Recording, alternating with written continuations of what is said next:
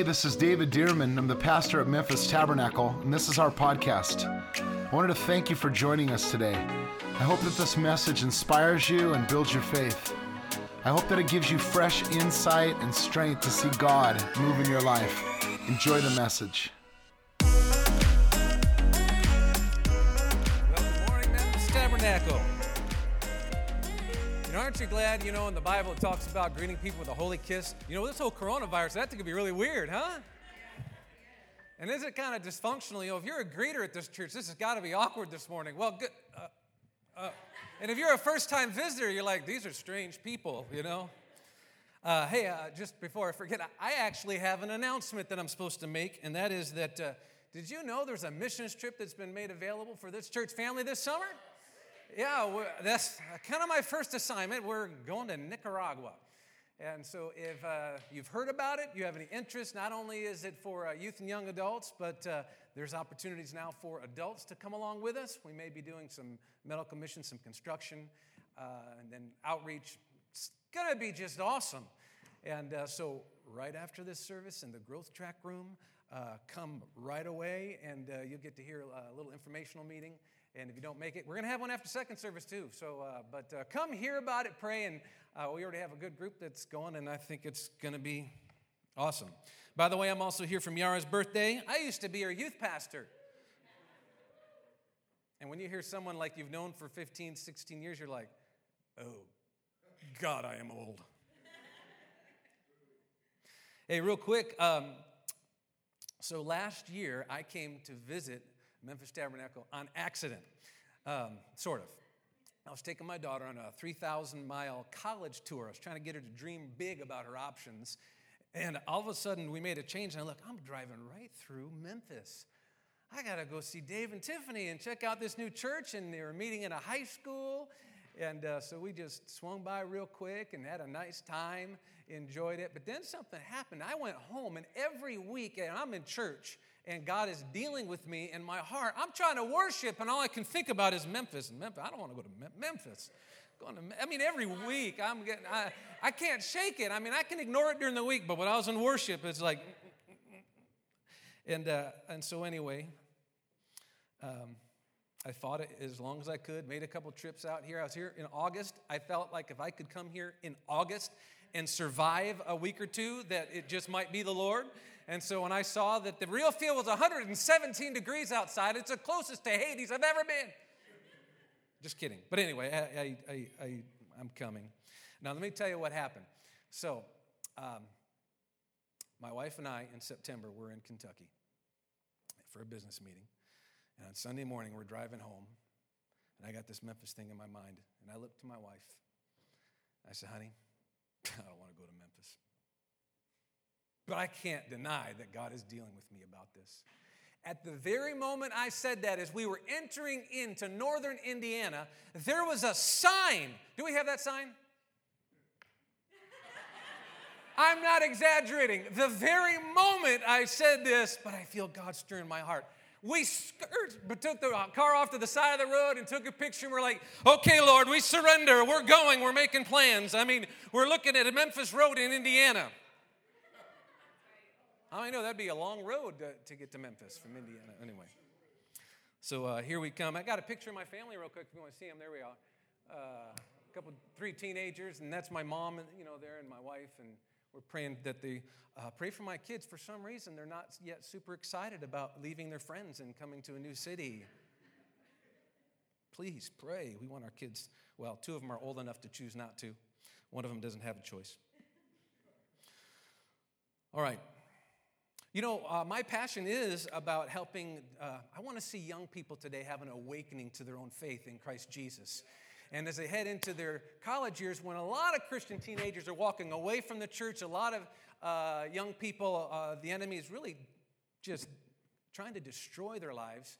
I want to see them uh, rise up and become powerful young men and women of God. And so it's my prayer and passion that they would have an awakening and understanding. Because you know, when you're a teenager, you start wondering if what your parents have taught you all your life are true. And if you're a parent and have been through that, like I am right now, and you have your, you know, a teenager, I don't even know if the Bible's true. You're like, oh, I've been a terrible pastor and parent. My, my kid doesn't even know if they believe in the Bible.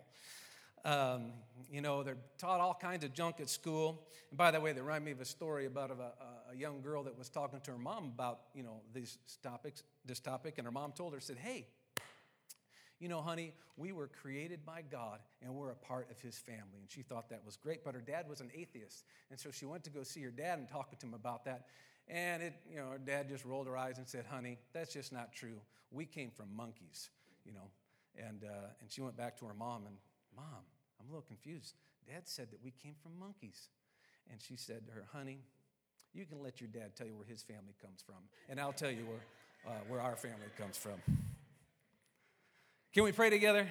Heavenly Father, we thank you for the Word of God, that you sent your Word, Lord, to penetrate our lives, to open our eyes, to help us to see, to have the realities of the kingdom of God become clear, to know that there is an abundant life that you've called us to live. Lord, I pray our hearts would be encouraged today, that our, we'd be filled with faith and be strengthened to live the life that you've called us to live. In Jesus' name. Amen. If you have your Bibles, open up to um, Ephesians chapter 1. I like to read out of the New King James Version, but today I'm going to read out of the uh, New Living Translation. And so if you have your Bible, look at it, or follow along on the screen, your phone, however you do that these days. Um, but listen to this. It says in uh, chapter 1, verse 1, it says, This letter is from Paul, chosen by the will of God to be an apostle of Christ Jesus. I am writing to God's holy people in Ephesus who are faithful followers of Jesus Christ. So here, Paul is writing a letter, obviously inspired by the Holy Spirit, but I want you to pay attention to who this letter is written to. It's written to God's holy people. That just means they've been set apart to serve God with their life in this church and this group of people are called the Ephesians, who are faithful followers of Christ Jesus. So he's talking to people who believe in Jesus right? These people are they're at church, otherwise they wouldn't hear the letter, right? And so uh, they're faithful and uh, they've been set apart by God. Now, in verse 15, he said, Ever since I heard of your strong faith, what kind of faith did they have? Strong faith in the Lord Jesus and your love for God's people everywhere, I have not stopped thanking God for you. And listen, then he says, I pray for you constantly, asking God, the glorious Father of our Lord Jesus Christ, to give you spiritual wisdom and insight so that you might grow in the knowledge of God. Now, why would the Apostle Paul be praying for the faithful followers who already have strong faith? Like they already go to church. Are we just supposed to be praying for the people that aren't there yet? See, is it possible that he was praying for these faithful followers with strong faith because they were lacking wisdom and they were lacking insight. That even though they were faithful followers, they actually weren't growing in the knowledge of God? I have to assume so, wouldn't you? Is that possible that that we might be lacking wisdom and insight? Is it possible? Maybe. Let me tell you, I think it's true. And I just want to remind you that in the body of Christ as Christians, there is no neutral. There is no, you know, just cruise through Christian life, just kind of ride it out for a while, regardless of, you know, challenges come our way. Listen, just there is no neutral because the gravity and the force of life is so strong, it will always pull us farther away from God. And you can even come to church and be drifting from God. Did you know that? You can come to church, you know, come and fulfill the duties, put the big smile on, but you can have issues in life that are pulling you away from your strong faith. I mean, how many, anyone tried to do a, you know, a garden, you know, like you try to grow a garden or, you know, uh, flowers, you know, gardening, flowering, whatever you call that, you know?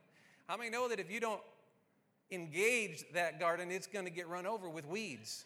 I mean, stuff is gonna grow up. It needs to be cultivated. And so does our Christian life. So do faithful followers. They need eyes to be opened, right? Because check this out. He goes on to pray in verse 18. He says, I pray that your hearts will be flooded with light so that you might understand the confident hope that he has given to those he called, his holy people who are rich in glorious inheritance. So here we are, remember? Faithful followers, strong in faith. And the apostle, the great apostle Paul, is interceding and praying that their hearts would be flooded with light. Why would he have to pray that way for faithful followers who have strong faith? Is it possible that their hearts have become darkened by what they've experienced in life and things that they've gone through? Is it possible that believers, maybe even us, aren't seeing as clearly as maybe we think we are? That we're not navigating things the way we should, whether it's relationships, whether it's circumstances? Is it possible? I think so. And listen to this. He prays that they would understand the confident hope he has given to those he called. I tell you, I think I run into a lot of people that believe in Jesus.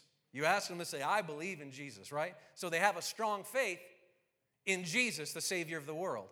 But they don't live with a confident hope, a confident expectation that God is with them, God is for them, that God is actually going to lead us into a life of victory if we'll be fully engaged followers of Jesus Christ. Because we can go through the religious, you know, kind of patterns of what you're supposed to do. But Paul was praying, no, that something would be different for that church. And my prayer today is that something would be different for you. And I know David and Tiffany are praying that, that you would have an awakening in your own faith, that you wouldn't follow the normal routine of being a Christian because it's boring. Who wants to be a bored Christian? Yeah, I'm a follower of Jesus, and well, quite frankly, it's boring. And your friends already know it. You didn't catch that, did you? They know, they catch it. So here, let's let's receive what, from what the Lord's saying, because He's praying for these faithful followers who have strong faith. I just want you to know today that God's got more for you. God has more for you. And he goes on to say, I pray that you will also understand the incredible greatness of God's power for us. For who? For us. For us He's saying, Come on, the Apostle Paul said, I'm praying that you would know about the incredible power that comes from God that's been made available to you. And he prayed that because there were so many people that didn't believe that there was a power that was really great, that was available to those who believe. And I'm telling you today that there is a great and awesome power that's available to you by God to put a confident hope and an expectation for your life that it truly can be good, amazing, fulfilling part of your daily life. I don't know about you. If I'm going to be a Christian, I don't want it to be boring, lame, filled with all kinds of trials. How are you doing? All right, don't know if I'm going to, you know. Uh, you meet those, well, I don't know if we're going to make it. You know, they get, you know, they're the ones that always, it's viruses come around. Yeah, I'm probably going to get it, right? Come on. Come on. God has more for you. I think that God wants us to have an awakening to His love, and this is so critical. You are loved by God. Now, I know you've heard that because, you know, you sing the song, right? Yes, Jesus loves me. Come on. Yes, Jesus loves me. Yes, Jesus loves me. Why? That's right. I know some of you are thinking, boy, that dude ought to do some American Idol, right?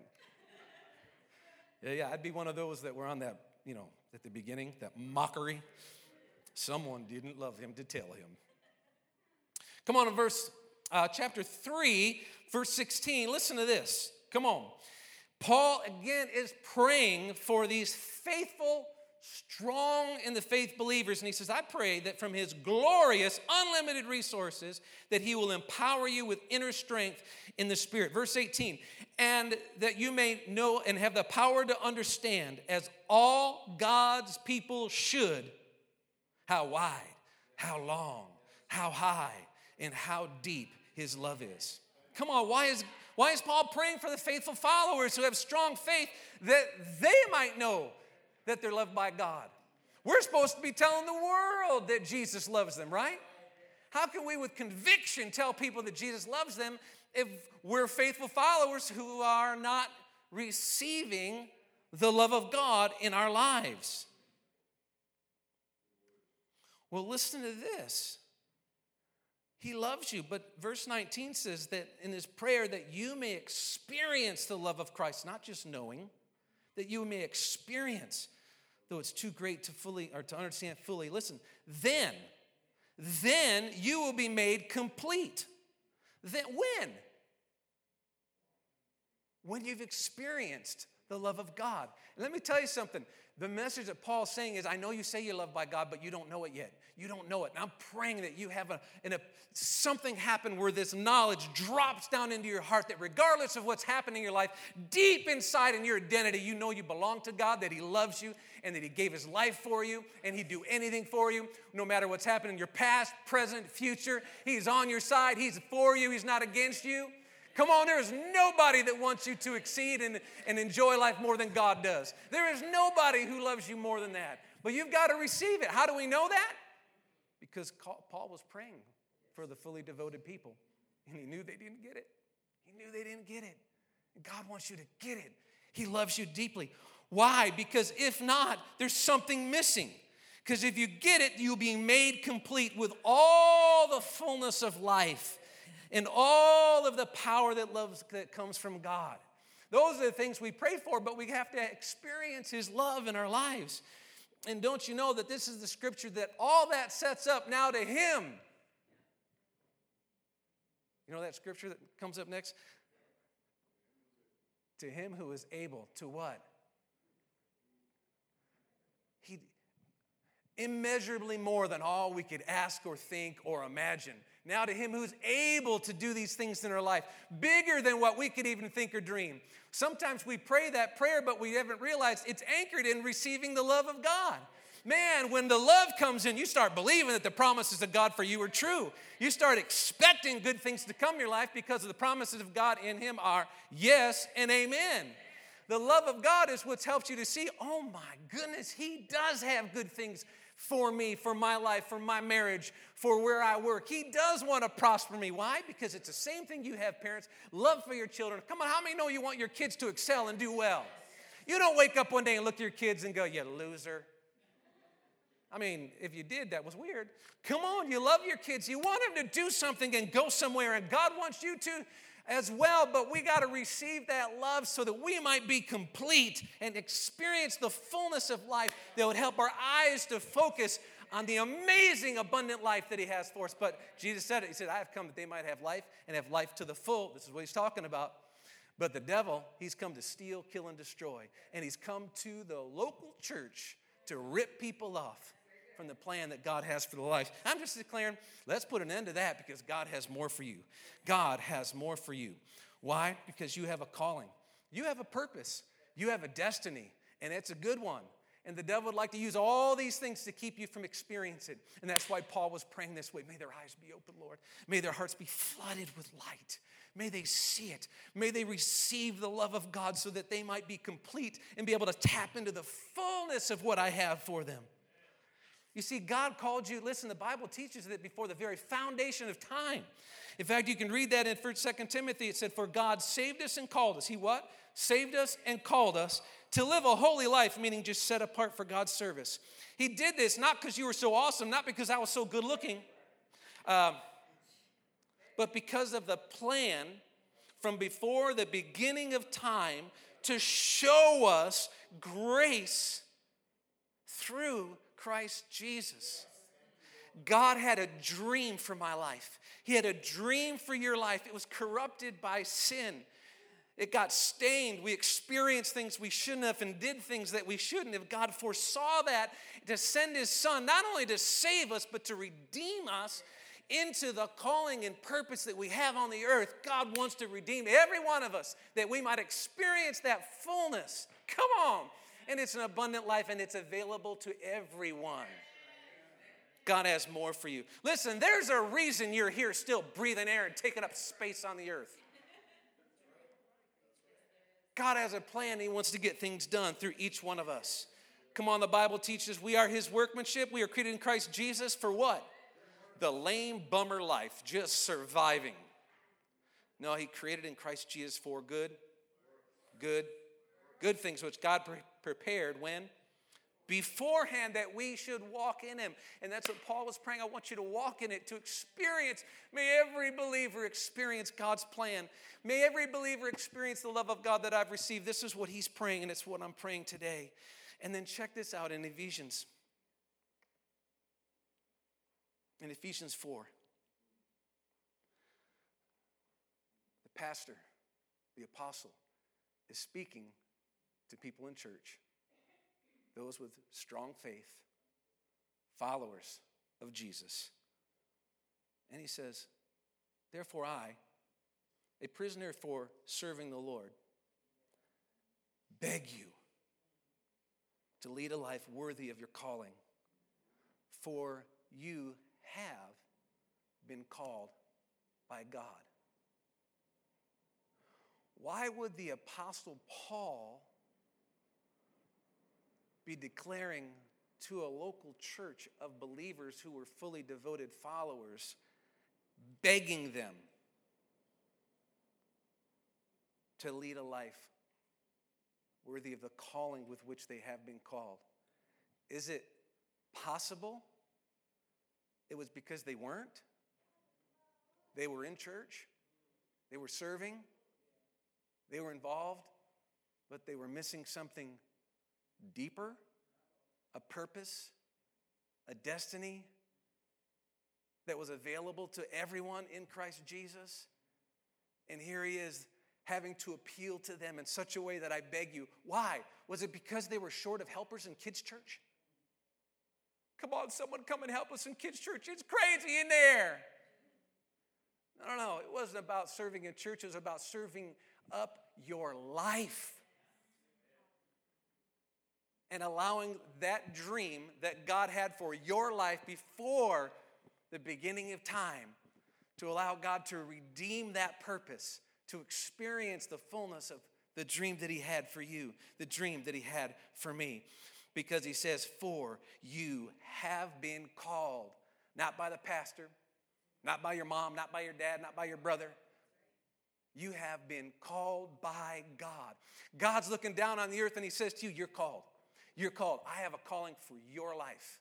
I had a dream for you, and I want to see that redeemed and restored. And then he looks at a church like Memphis Tabernacle, and before time began, he had a dream for this community. And he had a group of believers that he was going to bring together. And he was going to knock on people's doors in different places around the country and make them move to Memphis for the glory of God. And there's some of you here from Memphis, and you've been praying and God's responded to those prayers, and He's bringing a life giving church to make an impact in this community of people who are choosing to be fully engaged, devoted followers of Jesus, receiving the love of God, becoming complete. And I'm just telling you, this is a better Christian life. It helps you keep your life with your eyes set upon Jesus, fixed up on the author of your faith. Set your minds above, right? Too many of us have our heads down looking at the problems in our life. And I want you to see in Second Corinthians, there's this passage, chapter 6, verse 11, and this is from the message. And this is another letter to another church, the Corinthians in the city of Corinth. And he says, Dear, dear Corinthians, I can't tell you how much I long for you to enter into the wide open, spacious life. This is an apostle who saw something. He's looking at the people in the church. He's letting them know hey, we didn't fence you in. The smallness that you feel comes from within you. He's not suggesting that people don't feel something, they don't feel unworthy, they don't feel small. He's just saying that's not what we preach to you. We didn't say this to you. Your lives aren't small but you're living them in a small way. Why would you do that? He says, I'm speaking as plainly as I can and with great affection. In other words, his message was motivated by love for them. And he says, Open up your lives, live openly, live expansively. He's saying, There is more for you in your life than what you're experiencing today. There's so much more. Don't you like, doesn't a wide open, spacious sound a whole lot better? Do you see the picture that God's trying to paint in our hearts? That following Jesus is supposed to be something more than a religious obligation. You know, you follow Jesus and you're supposed to have a better life and a you know better marriage and make better decisions. How many know there's a bunch of y'all making dumb decisions? I mean, no, there's a lot of us making bad decisions, right? Relational decisions. I'm, you know, well, there's little addictions and sins and stuff, you know, right? Yet God says, I've helped you with that. I want to help you get free. I want you to receive my love. I want your eyes to be open. I want your heart to be flooded with the truth. I have so much more for you. I have so much more for you. Come on, we don't have to get to he- wait till we get to heaven to experience the goodness of God. He wants to show us things here on the earth. Come on, one day we're going to go on a tour and see the exceeding riches of his kindness when we get to heaven. But we're supposed to be bringing that heaven down on earth. And let me just make this and take it another step. It isn't about you. It is, I mean, God loves you, but it ain't all about you. Because if we don't receive these things in our truth, in our lives, we're not able to walk that out into a desperate community who needs to see not another church building. Do you guys know they're everywhere in this city? I'm driving around church, church, church, church, church, church. Yeah, you tell yourself, tell somebody here in this city that you got a pastor, and they'll tell you, I got four of them and neighbors. Everywhere, but God doesn't need a church. God needs a life giving church where His Spirit can flow through powerfully because it's filled with people who are having their hearts enlightened on the inside. It's a group of people who are receiving the love of God on the inside. Eyes are opened, expectation is growing, confident hope is stirring up, the promises of God are becoming real. Woo, this is a better life. Somebody say amen to that. Good answer. Good response. But let me just take a moment, and even in a, a gathering of this size today, there's some of you that might even hear this, and this could be almost discouraging to you because you've prayed. You know, you've tried, and it seems like life's dealt you some real tough experiences. There's people that are struggling with addiction and you just don't know how to get out of it. There's some of you that went through some relational things, maybe a divorce, a hardship, and there is nothing but pain up on the inside. There's some of you that are battling depression. You come to church with a smile, but you cry yourself to sleep. And somehow there's that pain that has such a strong hold, it's even hard to believe that this could be true for you. It's hard for you to believe because of what happened to you that God could love you. It's hard to you to believe that what you've done, that God could forgive and love you today. And I'm telling you, you walked into the right church today because we would say God does love you. And He wants to help you from where you are. He wants to lead you out of that depression. He wants to heal you from that heartache. This abundant life is for you. It is for you. I don't know what happened to your last church. I don't know how you were treated. I don't know what kind of spiritual leader took advantage of you. I don't know what kind of rudeness uh, that, that happened to you. All I know, I'm, I'm already bumping into people that love Jesus, but oh, no, no, I don't go to church and you find out they had a bad experience. Well, guess what? You walked into a good experience today. All these perfect people. Mm. Bunch of jacked up people have put our faith in Jesus and are allowing Him to transform our lives day by day by day. Come on, somebody, you can get excited about that. God has more for you. And He works out this calling and purpose in each of our life in the midst of our brokenness. We don't, people don't need someone who's got it all together. Those are all the hypocrites. Come on. You want to be genuine? Be real. In the midst of addictions, you can be a light for Jesus. In the midst of sinful patterns that you're working on, you can be a light for Jesus. Come on, from wherever we are, God wants to take us and be light to a community. Your testimony may not be that God saved you from drugs or something like that, because that was always the big testimony that if you were a Christian, you're like, I don't have a testimony. Listen, the testimony is that God's at work in my life now. He's getting me free now. He's improving my marriage now. He's healed my broken heart. Now he's delivered me from my addictions and, I'm, and he's taken me out of it now. Man, people need to hear that message that uh, God helps those who are not in a good place. Can we pray together?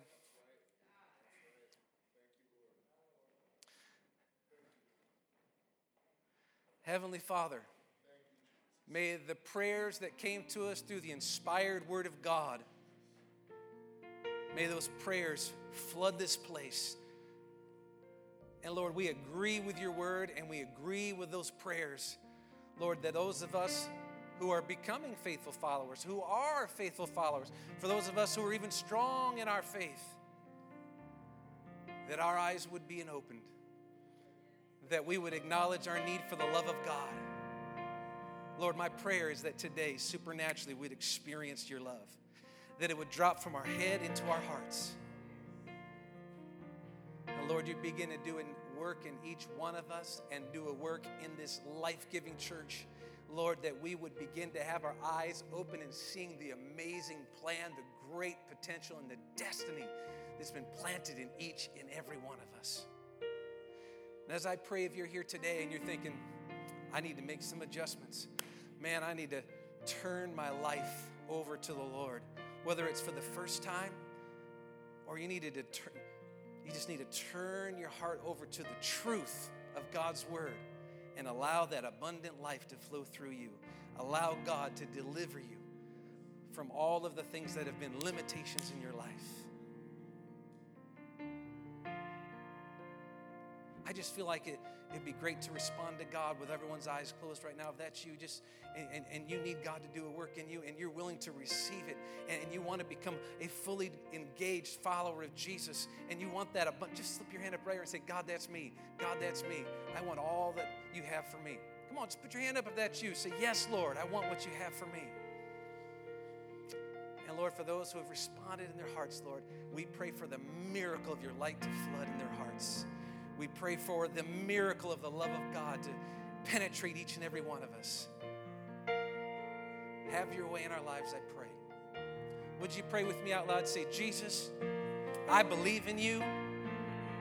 I give you my life. I give you everything my struggles, my hardships. I'm rolling my cares onto you. My faith is in Jesus. Lord, I know you love me. You really love me. You have a plan for my life. You have a destiny for my life. May your plan come to pass. I make myself available. This is my prayer in the mighty name of Jesus. Amen. Amen. Amen. Well, I hope you enjoyed the podcast today. And if you did, I'd like to ask you to subscribe to our show. That way, the most recent episode will always be in your feed, ready when you are. God bless you, and I'll see you next time on the Memphis Tabernacle Podcast.